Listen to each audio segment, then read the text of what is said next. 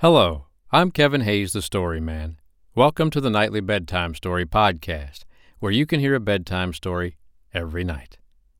Now, tonight, we're going to hear a very short story by a person called Aesop. He wrote it many years ago, and it has a moral to it. In other words, it's supposed to teach you a lesson. So, listen closely. It's called The Lion and the Mouse. The Lion and the Mouse by Aesop. A lion lay asleep in the forest, his great head resting on his paws. A timid little mouse came upon him unexpectedly, and in her fright and haste to get away, ran across the lion's nose.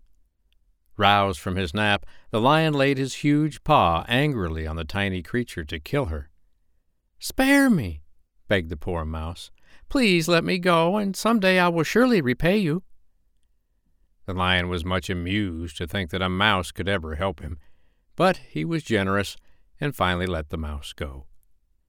Some days later, while stalking his prey in the forest, the lion was caught in the toils of a hunter's net.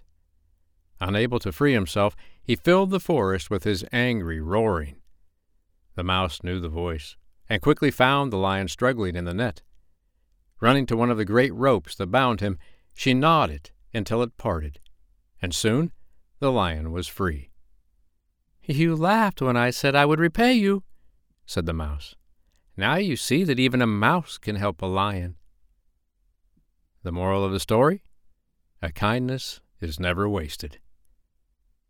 That was The Lion and the Mouse by Aesop. I hope you liked it.